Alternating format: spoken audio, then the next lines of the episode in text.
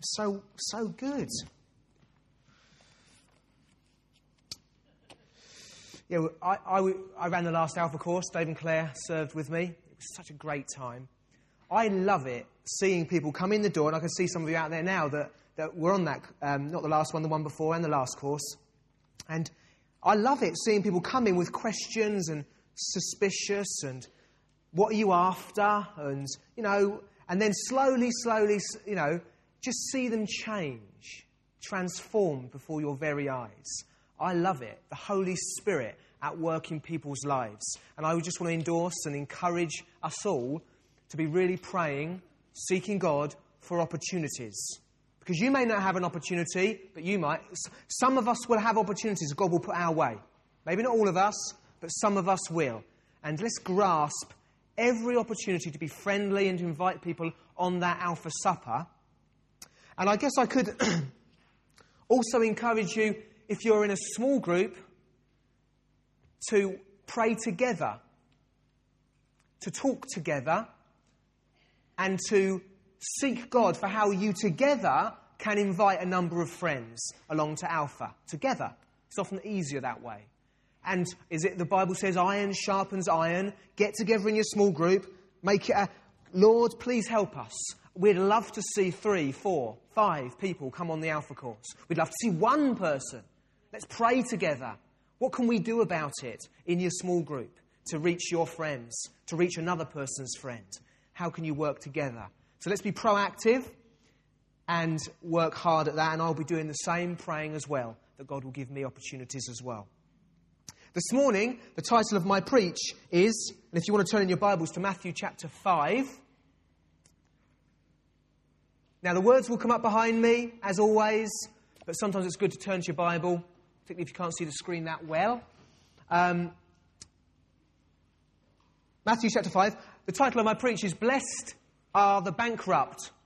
What? Blessed are the bankrupt. I'm going to be speaking from the Beatitudes, which is a set of sayings by Jesus. And the first one is, Blessed are the poor in spirit. Now, I've brought it, I brought the language slightly up to date. Blessed are the bankrupt. You could say, Blessed are those who are in poverty of spirit. The strength of the word, poor. It's a very strong thing. Blessed. Now, I'm going to be answering that question how on earth can I be blessed if I am bankrupt before God? And I'm going to be saying that you've got to be brought as low as you can go before God can raise you up, before God can bring you into a relationship with Himself. He wants to bring us all really low. But then, once we are a Christian, as it were, we need to live our lives in humility before God and live our lives as those who are poor in spirit, as those who are dependent upon God. Dependency, I could say that, what I'm speaking about today is being dependent, not being independent. Relying on God, not relying on ourselves. We sang that song earlier Strength will rise, or wise, as I wait upon the Lord. Waiting on God. He's our hope, He's our strength. I can't make it through without God. If you're one of those people that regularly says to yourself, I don't know if I can make it, then you are in a good place because God wants to meet you right there. And if you're one of those people that says, no, you know what? I'm a pretty tough, tough cookie. I, I, can, I can do this. I don't need God. You need mercy. You need mercy because we need God. And, and Jesus is blessed, or God counts you blessed. God blesses you. God has favor on. God loves to see those who are bankrupt in spirit. That's our God. And often religion would say God loves those who are really good and can make it and can really try hard and really do it for themselves. But you know what? Christianity says God loves those who are failing, who are failures of the highest degree. God loves those who are bankrupt, failures. God, those are the kind of people that inherit the kingdom of heaven. Blessed are you, my friends, if you're bankrupt, because yours is the kingdom of heaven. The Sermon on the Mount, which goes from chapter 5 to chapter 7 of Matthew, is a wonderful. If you read through it, it's really challenging. But if you're a new Christian, or if you're a Christian of any standing, you read through that, it's Jesus teaching on what it is to, to live as a disciple. A disciple is those who follow Jesus. What is the portrait of a Christian? The portrait of a Christian is in Sermon on the Mount. I could go through the, uh, for example, murder. In the law, in the Old Testament, it says, You shall not kill. Jesus, as God, raises it higher and says, You shan't even think about your brother in those terms because you've committed murder. Do you see the, the height of it? God is looking at the heart now. God is looking at the heart. He always did. But Jesus is really underlining it. He's looking at your heart, my heart. And as you know He's looking at your heart, you go, Whoops, I'm bankrupt. He says in the Old Testament, you, you shall not um, commit adultery. You shall not covet your neighbour's um, wife or their donkey. Not that you'd want to covet their donkey, but their wife, you might. Might. And Jesus raises it all together and says, even if you look at somebody lustfully, you've committed adultery with her in your heart. Are you bankrupt? Have I brought, uh, do you want, do, that discipleship course, do you know there are things that men struggle with? Men, you know you struggle with it, don't you? Ladies, you know what you struggle with. We all struggle. We are all bankrupt. We all need God's mercy, do we not? We all need God's help, do we not? Jesus calls us to follow him, and Sermon on the Mount is what it looks like to follow him. And we've got to get to a place where we are able to live out these things. And God, by His grace, can enable us to become more pure, more loving, more forgiving, and so on. He wants to conform us to the image of Jesus increasingly. The Christian is on a journey of conformity to the image of Jesus Christ. The Sermon on the Mount is a great picture of what Jesus is like. We're on a journey to become more and more like Him. And I pray God would speak to you this morning about any particular issue He wants to bring up in your life. I find that, and, I, and the, the beauty, the Holy Spirit is here this morning, and He wants to bring things to mind in your life that He would want to challenge you on. What does God want to say to you this morning? I pray God would speak to you this morning. He would talk to you. You would sense, I need to change. I need to change. I, I, I, need to change. And Jesus would reveal what it is that you need to change in your life, and He will give you grace to change it. I hope you haven't lost heart on changing. I hope you haven't lost hope that you can change. I hope you still have hope that God Himself can change you and wants to change you. God wants to reassure you this morning. He wants to change you. And if you're in that place of bankruptcy, I don't know if I can do this, then you're in a good place to find God. Because God meets you right there, right there in the place of poverty. Just prior to the Sermon on the Mount, five, chapters 5 to 7, in chapter 4, Jesus calls his first disciples. I'm going to read from chapter 4, and uh, this is a kind of an example of what it is to be called by Jesus to follow, uh, to follow Jesus. Jesus was walking beside the Sea of Galilee as he and he, sorry, he saw two brothers, Simon called Peter and his brother Andrew. They were casting a net into the lake, for they were fishermen. Come follow me, Jesus said. That's what it is to be a disciple. Come follow me. That's what the journey we're on. Maybe you're thinking about making that journey. Should I follow Jesus? He's calling you to follow him. Make a decision. Do you want to follow him? Maybe you don't know.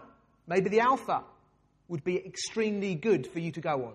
Come follow me, Jesus said, and I will make you fishers of men.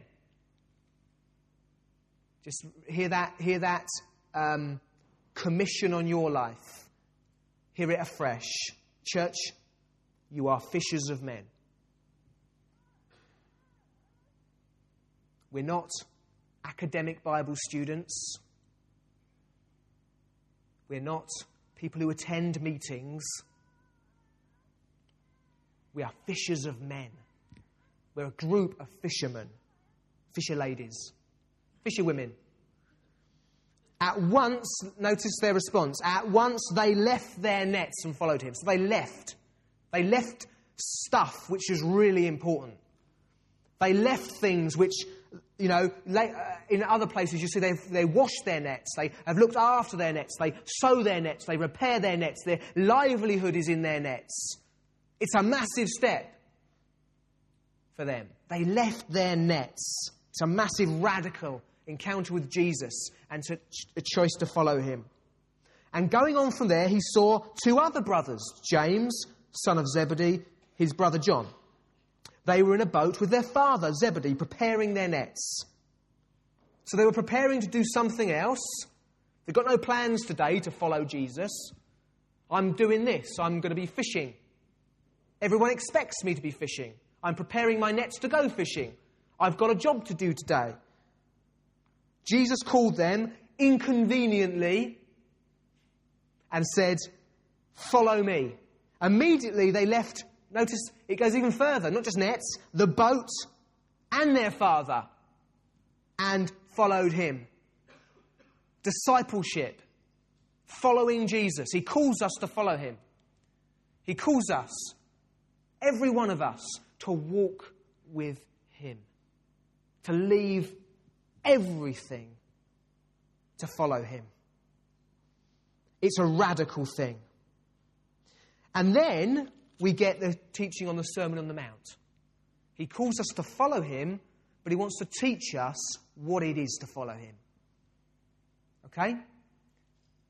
If you want to be in my gang, you know, if you want to be in my gang, you've got to know what I expect of you. If you want to be in my club, these are the expectations of the club. This is what we do in the club. For Jesus, come follow me, be Sermon on the Mount people. And it begins with a descent into poverty of spirit. That's how it starts. Follow me and begin your discipleship and keep on your discipleship by being poor in spirit. So, blessed are the bankrupt. My first point is my bank is broken. Actually, no. Let me just read to you the Beatitudes. I'll do that, shall I? Yeah. I'm supposed to read the scripture, aren't I? Let me read to you the Beatitudes, 5 chapter, verses 1 to 10.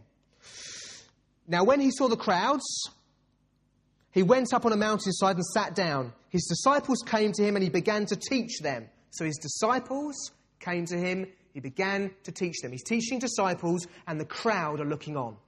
And that's often what happens on a Sunday morning. We are disciples, many of us are disciples.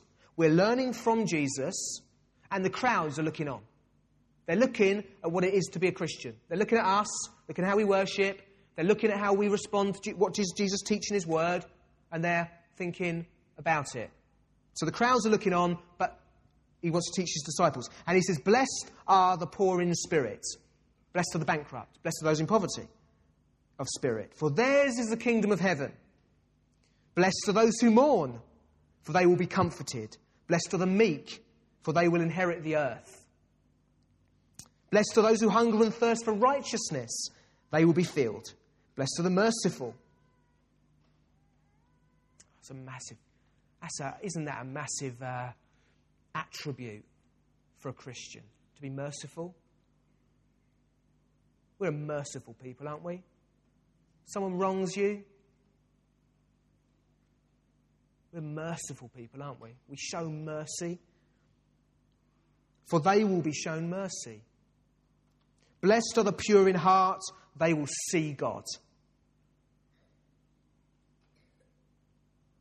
Blessed are the peacemakers, they will be called sons of God. Peacemaking, making peace. Every relationship is important.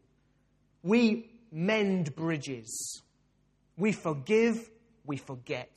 We move on. We deal with issues. We love each other, don't we? Not just in the church, we love those outside the church. We love each other. We're peacemakers. We're not comfortable, are we, guys, with broken relationships? None of us. We're not comfortable with that. That's what kind of people we are. Jesus came, came to mend relationships. We love mending relationships. They will be called sons of God. Blessed are those who are persecuted because of righteousness, for theirs is the kingdom of heaven. So, in, as, in other words, as you live as a Christian, you will face persecution because you'll be different. So, that and the Sermon on the Mount, picture of what it is to follow Jesus, what it is a portrait of the disciple. Disciple. My first point is this: my bank is broken. We know all about banks being broken at the moment, don't we? Many of us can't understand a word of what they're saying, but apparently the banks are broken. Apparently there's a credit crunch. I don't know where all the money went, but somehow it went. It disappeared. There wasn't enough money anymore. We can't borrow as, as freely. We can't get money as, as, as freely as we used to. Politicians are all promising, aren't they, to fix the, fix the economy. It used to be education, education, education. Now it's economy, economy, economy. And what I'm talking about is my personal bank. I am broke. I am broken. Mankind is broke. Mankind is broken. We are spiritually poor. We have no personal resources. God is holy. I am not. What do I mean by holy? He's pure, perfect, wonderful, good, without spot, without blemish, beyond accusation, wonderful, and I am not. My thoughts, my motives, my ambitions, I am bankrupt. Internally, I am full of hatred, bitterness, and God, in His holiness, how can I reach Him? I need God to do something for me. I am bankrupt. What is it to be bankrupt in spirit? Well, let's just try and get a grasp on it by looking at what it means to be poor monetarily. What does it mean to have no money? Let's imagine there's no welfare system. Let's imagine there's no social. Let's imagine there is no support from the state. All right? It affects. If you are poor, it affects your diet. You cannot buy food to survive you will be malnourished, you will be weak, you will be subject to illness, you will look poor. It will affect your living conditions if you have no money. You cannot pay bills for heating, lighting, accommodation, no access to that entertainment that we like, the television. No access to books. We have no money. Imagine it. You have no, you have no, no access. It affects your appearance. You cannot afford clothing, makeup, soap, toothpaste, aftershave. It affects your dignity. You feel judged by other people. You feel judged because your children are dressed maybe in their school uniforms, uh, um, scruffy and, uh, and, and maybe not as clean as it could be. Being poor affects everything, does it not? It affects your independence big, big time. You become dependent upon others. And that is the big thing I want to say about being poor is there's an independence which you can have when you've got lots of financial resources, which, by the way, the Bible says, beware if you have lots of financial resources, because we can become trusting in those things. Remember what Santino said last week about idols? We can trust financial security. He says, warn those who are rich in this present age not to put their hope in wealth. That's the danger. But to be poor is not to have that opportunity. You don't have it. You are not independent when you are poor, you are dependent. I grew up in a household with a single parent. We lived on um, whatever it was in those days um, unemployment benefits. I had, you know, we had no telephone or uh, car or anything of those, of those things. Um, so I, I know what it feels like to be dependent, to have charity from people. And to be poor is to be dependent on others. I remember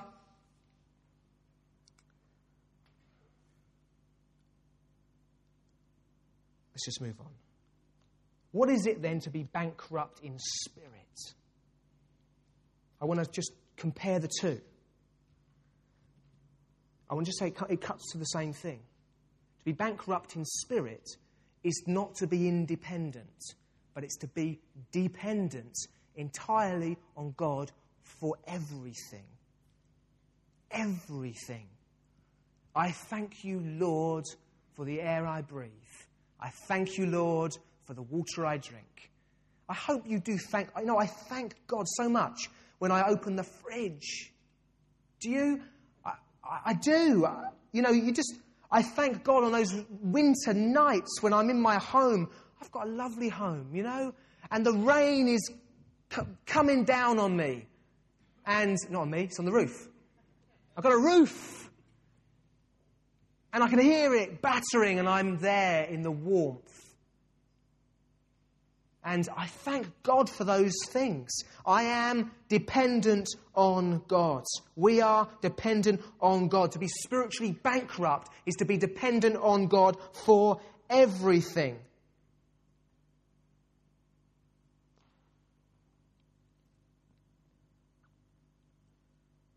It's to know that you need forgiveness. To be spiritually bankrupt, when you read these things, you know you need forgiveness. Not they, not others, you need forgiveness. You have thought wrong. You have felt wrong. Your ambitions have been wrong. God has not been center of every thought, attitude, ambition, has he? No, certainly not in my life. So I need I am poor. I need forgiveness. I need God to change me. And that's the beautiful thing about this. He paints the picture of the, port- the portrait of the disciple, and you say, Man, that is just so. Um, I, I'd love it, and I know it would bless the world if I was like this. I know it would bless my wife, and it would bless my children, bless my friends, bless my school teachers. It would bless everyone if I was like this. But the good news is, as you come to Jesus, bankrupt, knowing you can't do it, you become, as you put your faith in Jesus, you are born again of the Spirit. You have the Holy Spirit living in you. You have the Word of God. And you are transformed. I can tell you now that I spend most of my time, and I'm not, I'm just saying the transformation, right? I spend most of my time thinking about God. Do you? I'm sure you do. Do you not get a sense of God in everything? Now you're a Christian? Before you were a Christian, it was more about you, was it not? It was more about, like, what I can get out of life, how I can have pleasure, how I can succeed. Now, we've still got some of those things, don't get me wrong, but now I feel God with me. I feel God there. And I'm thinking about Him he's in everything. He's like if you drop a little drop of, of food colouring into, uh, I don't know, some white, it would, just, it would just be, everything will be affected. God's affected everything. I guarantee you, your, your motives have changed, your ambitions have changed, the way you view people have changed. You've become more forgiving, haven't you? You've become a peacemaker, haven't you? Now, you may fail sometimes, but on the, on the whole, you want to be a peacemaker, don't you? It's good. God looks at your heart, you see, and He can see you've changed. You are, if you're a Christian, taking on the likeness of Jesus, and that is the Sermon on the Mount. So to be bankrupt is to be dependent. To be bankrupt in spirit is to be dependent upon God. For salvation, I need forgiveness. But not only that, we live the entirety of our Christian life in bankruptcy of spirit. You don't get to a point where you say, Now I'm dependent. I'm independent. God saved me. Oh, He's filled me with His Spirit. I can now live independently. It doesn't happen like that, does He? Jesus talks about being a vine. you you, need God more than ever. You need the Spirit every day. Go on being filled with the Holy Spirit. You need God more than ever. You need God just as much as the unchristian needs God. We all need God. We need Him. I need Him. I need Him more. I've not got to a point yet where I don't need God, and I never will do. Even in heaven, I'll be dependent on God. Even in glory, for eternity, I'm dependent on God. The glory of man we are built to be dependent on God. Yeah? We're built like the flower, like the tree, like the things that grow. Their roots go down into the soil. They are built to depend upon the soil. We are built to have our roots in God. And if you don't have your roots in God, you will be very, very parched, very hungry, very thirsty, very needy wanting, searching out answers. And it's not just true of those who don't know Jesus, it's true of me as well. If I move away from dependence and I start to think about, I can become a go getter. Yeah, I'm a tough, I'm a tough guy. Yeah, now I'm a Christian. You know what? I don't think like that anymore. I'm a much more confident person. And I start to become self confident I become less and less joyful and more and more parched. And God does not de- and has not designed us to be independent. So that is bankruptcy in spirit. I once, do you know what? I once got a um, a bank statement through the uh, through the bank. This is probably when I was about twelve. I got a bank statement. And, uh, you know, you know, I don't know about you when you, when, when you were a child, I, I, you, I would start a bank account with all this good intention. I was going to save up till I'm about 21 and buy a car. You know, that kind of stuff. I never got past about a fiver. And uh, that was probably the first thing I put in. No. But I, I, I had this bank account and um, I got a statement saying £5,000. And I was like, and you know, at that age, it's like, I can skateboard. I get that. New wheels, new trucks. I can, I can get some like really nice trainers. I can get stuff. And I started thinking, what? Who could have done it? And I was started, you know, like the sort of the, um, you know, the great aunt somehow who didn't, you don't know, but must know me and is keeping an eye on my life. The great aunt, someone. It's the great benevolent someone who's, has, has, oh, somebody in the family has just thought of me. They just thought that Matt could do with some money and, and stuff like that.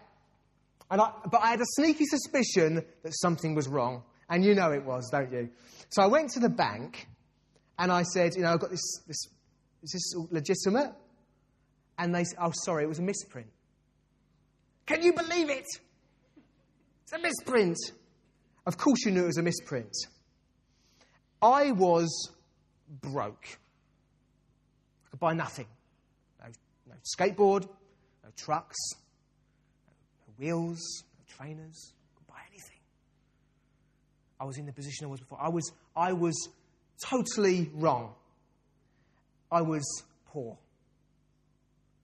And we are poor. We need God. We need God's grace in our lives. And we are sorely mistaken if we think we can do it without Him, aren't we? We need him in life. So, my first point is this my bank is broken, okay? It's my credit card here. Very small, very poor. My bank is broke. Okay? My bank is broke.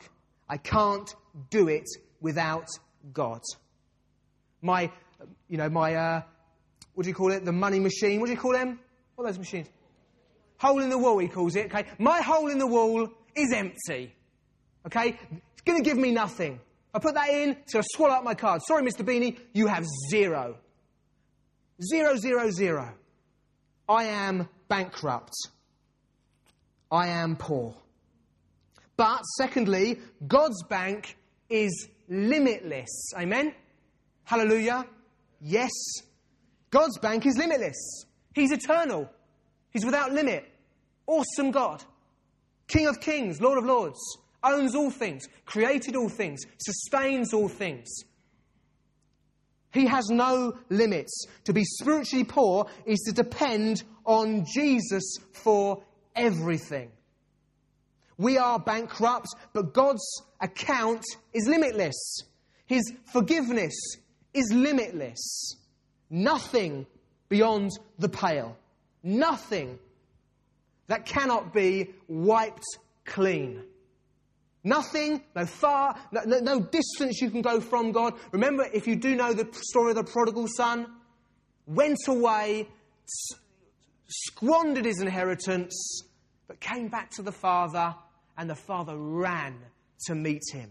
His generosity is awesome. His bank is limitless. But we live, don't we, in a culture which glorifies self reliance. I can do it. I can do it. I can build up my account. I can build up my strength. Have you heard this saying? Henry Ford, it's like a leadership seminar. You'll hear something like this. Henry, I shouldn't talk in an American accent, should I? But often the things I listen to on this are in American accents. But it says things like this Whether you think you can or whether you think you can't, you're right. You heard that sort of saying? And I do agree with it to a degree. It's to do with positive thinking. Positive thinking. You know, if you think you can't, you won't. You won't even try. But if you think you can, you can. You can be a go getter. You can change the world. You can be a change maker. You can be a difference bringer. Okay? And we have that kind of self made millionaire. Remember Hart to Hart? You probably don't. Sitting in the bubble bath, self made millionaire. And you go, oh, I'd love to be a self made millionaire. Could be like Magnum and drive my Ferrari.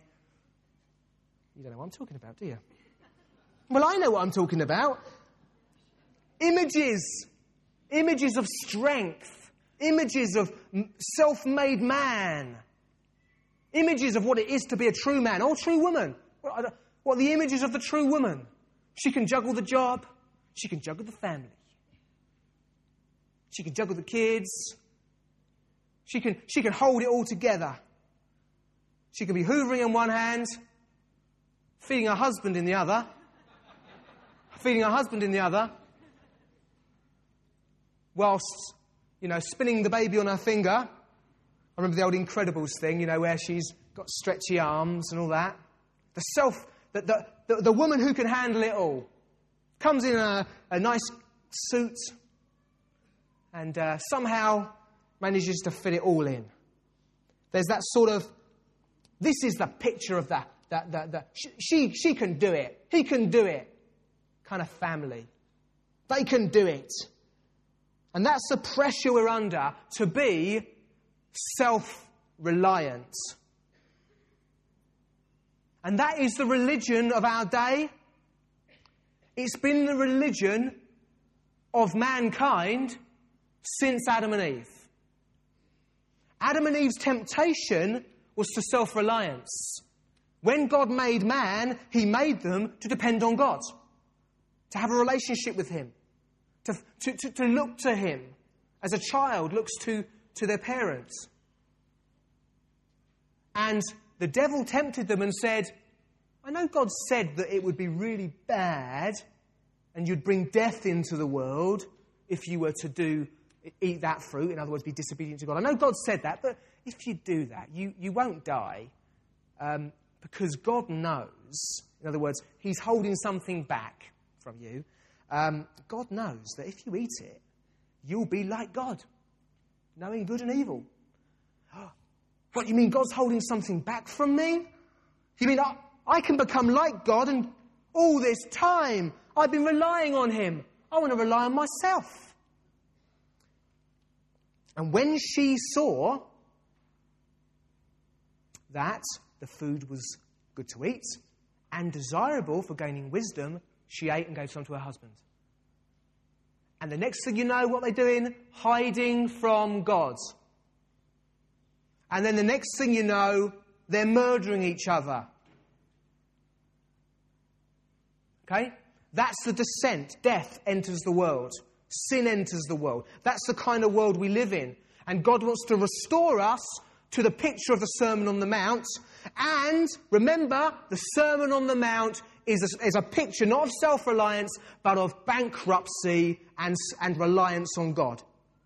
Not independence, but dependence upon Him. God's bank is full, limitless, eternal. A Christian is designed to, to rest and to wait and to seek God and to be thirsty for Him every day.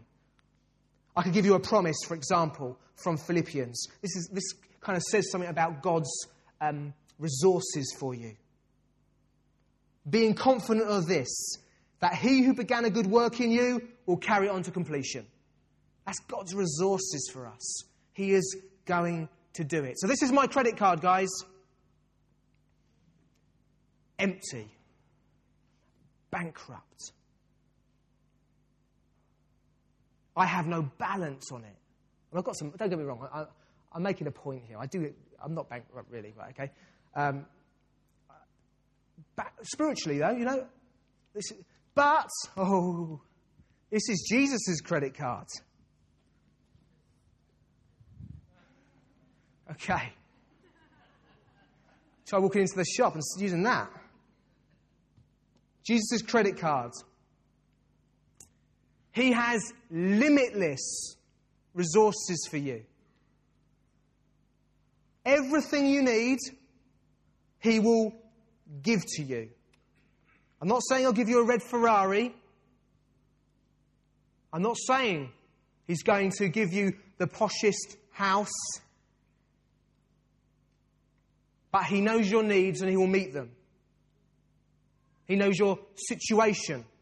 He knows everything. He can see all things. Okay? We need to rely on God, rest in Him. God's bank is limitless. He knows all things, He knows your situation. He controls all things. He has purpose for your life. He loves you without condition. He is working for your good. He loves to solve debt problems spiritually. It's going to affect you materially as well. Because as God deals with the greed in our hearts, it normally sorts out our debt problems in reality as well, doesn't it? But He wants to solve your debt problem. God loves to solve debt problems. And He loved, he loved to solve your debt problem so much that He gave His only Son. You see, Jesus' death on the cross was Him paying your debt. When you see the fact that he was naked, he was in poverty. He was naked. He was malnourished. He hadn't drunk enough. He had no friends or family. Nobody. It says, it says they all deserted him.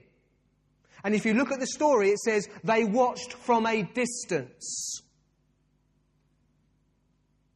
On the road to Emmaus, they said, We had hoped he was going to be the one who was going to deliver us. He was in absolute poverty.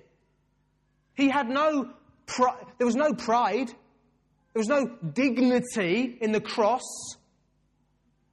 And he went through that to pay our debt before God. It wasn't the Romans he was paying.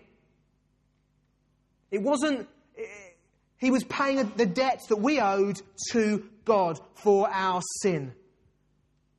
And that resource, coming to the cross, is limitless. When you come to Jesus, He gives you transformation.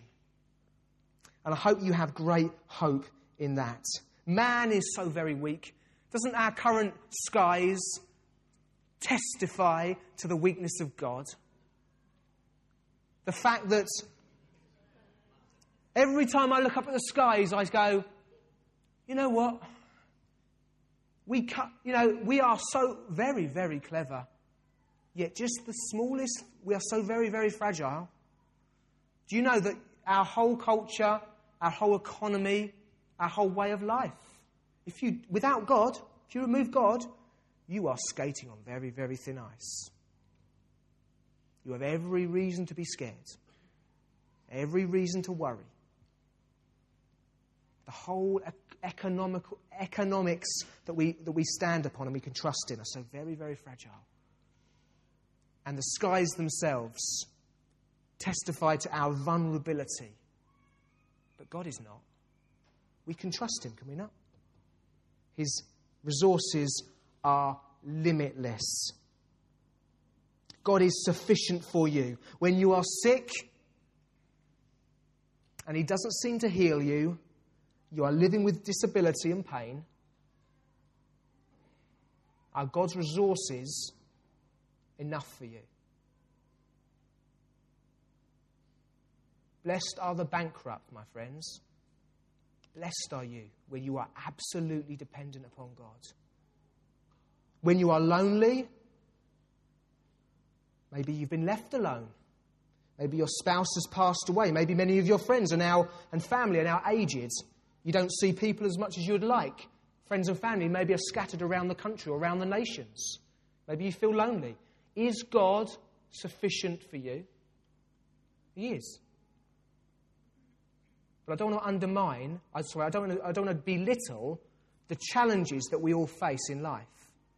We, we, when we're younger, and I would still class myself in that category, I think we can have a very, very, um, sometimes a, a, view of life which doesn't also involve the fact that there is an immense amount of suffering in life and will come to all of us. And Jesus wants us to rely on Him because we will go through it. And He is there for us in it and wants to be, and wants to be enough for you in it. When God seems distant, when you don't feel that God is near, you feel dry, deserted.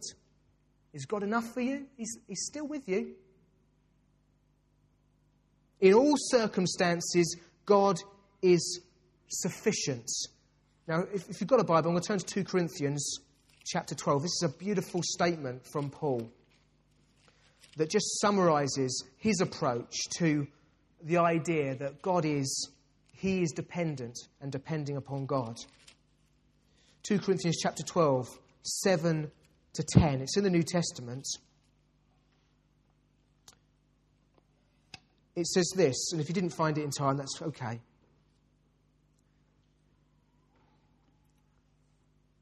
It says that he was given a thorn in the flesh. Now, it doesn't say what the thorn in the flesh is. My, my belief is that it is illness. I believe that you can look at it from many different places. I think it's illness. Um,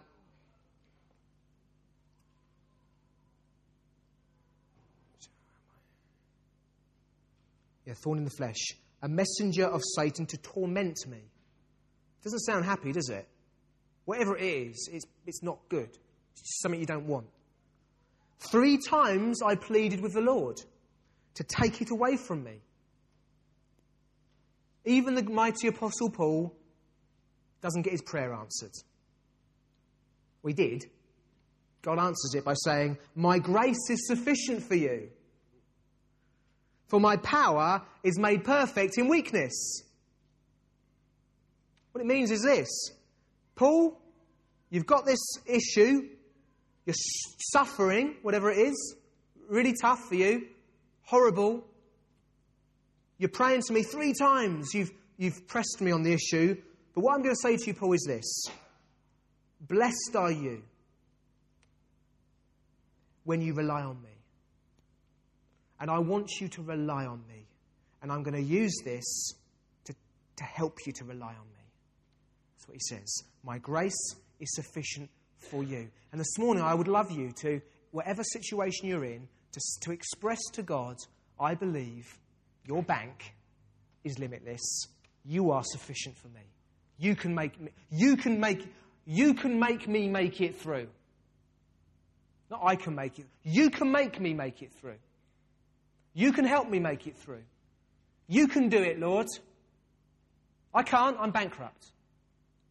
I'm trusting you. You, you can make me make it. You can carry me. I'm trusting you, Lord, whatever the situation. And my final point, which I will just touch on, which is this point three withdraw from God's account. In other words, I want, what we need to do every day, because we are very, very tempted to go the way of Adam and Eve and to start trusting in ourselves and making ourselves God of our lives. And what we need to do is actively, daily depend upon God. Not just daily, twice daily, three times daily, four times daily. This is how it would look for me.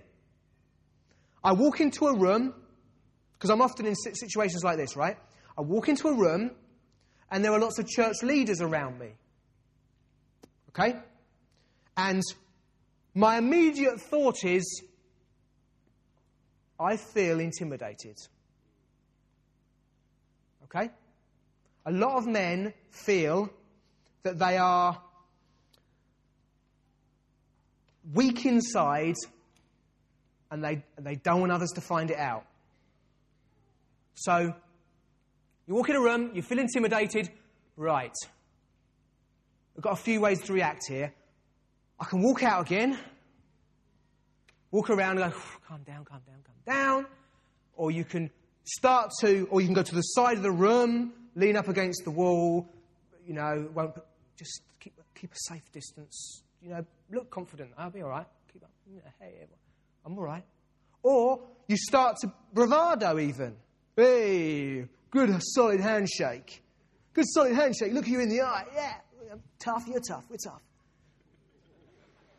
We're tough, man. You know, we're tough. We're on the same. We're on the same level. Yeah, I'm a guy. I'm a guy of capacity. So are you. We're, we're kind of we're go-getters, aren't we? Yeah, I'm looking in the eye. But the way to deal with it in a godly way is to say, I'm, you may not express it in all these ways, but generally speaking, there's a sense of, I'm secure in God. You know what? God's made me as I am. God loves me. God loves these people. God created these guys, girls. God created me. How you doing? Let me find out about you. So, constantly, we're drawing ourselves back to dependence upon God. Keep doing it. Don't withdraw from your own account. Keep on relying on Jesus every day. I want to say a couple of other things. Jesus called his disciples to leave everything and follow him. Leave everything. And I would say, if you want to keep dependent on God, just like this, just like in Matthew here, keep leaving everything and following him.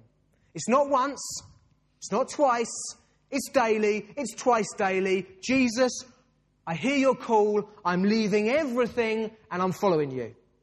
Okay? You get up in the morning, Jesus, I'm going to work today, but you know what?